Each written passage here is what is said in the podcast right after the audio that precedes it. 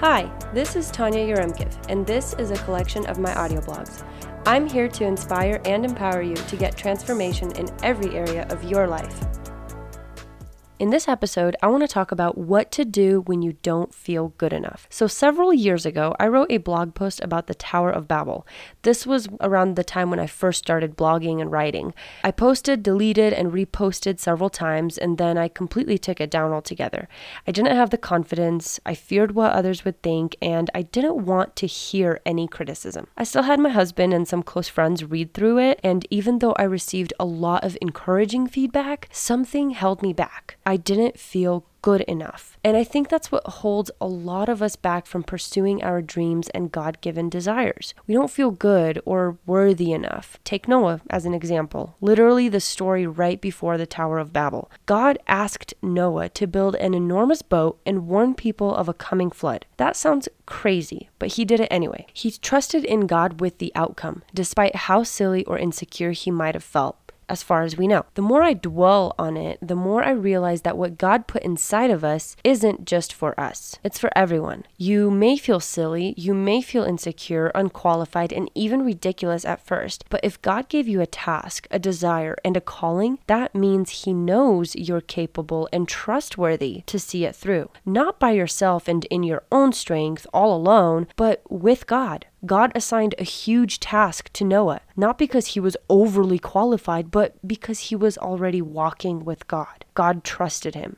Noah was reliant on God for strength, confidence, and even success. God also told him to warn others and call them into repentance, to turn back to God, and to physically get saved. The ark and the warning weren't just for Noah and his family, it was for everyone around him too. In Matthew 5, verse 15, Jesus said, No one lights a lamp and puts it under a basket, but instead on a lampstand, and it gives light for all who are in the house. The lamp is already shining, whether or not it feels good enough. In Psalm 18, David says, You, O Lord, keep my lamp burning. My God turns my darkness into light. Your feelings don't limit what God says or thinks of you. He is the one who keeps your lamp burning, and He is the one who turns your darkness, insecurities, weaknesses, shame, feeling less than into light. God didn't and doesn't put you under a basket because what He lit inside of you needs to be on a lampstand to give light for all who are in the house. The very next verse in Matthew says, In the same way, let your light shine before others, so that they may see your good works and give glory to your Father in heaven.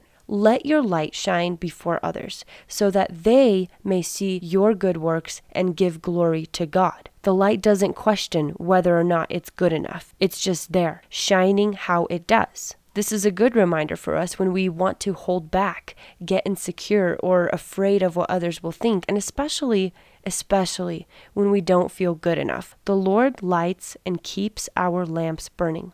We're already on a lampstand, and it's not just for you, it's for all to see and get closer to God, too. Don't hold back on the things God put inside of you.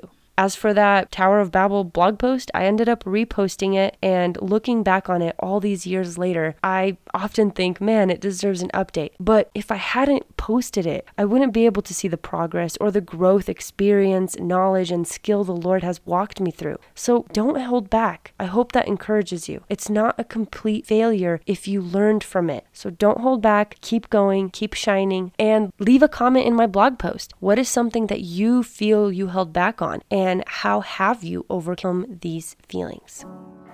Thanks for listening. I hope you found this audio blog inspiring, and I'll see you next time.